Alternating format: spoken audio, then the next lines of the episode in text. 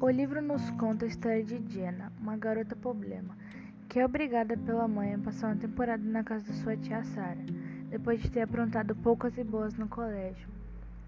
E é nessa cidade do interior que ela conhece Gabi e se apaixona no primeiro segundo em que o vê. Além de Gabi, Jenna também conhece outras pessoas que a fazem repensar sobre inúmeras coisas, entre elas Cleo, Charlie, Aurora.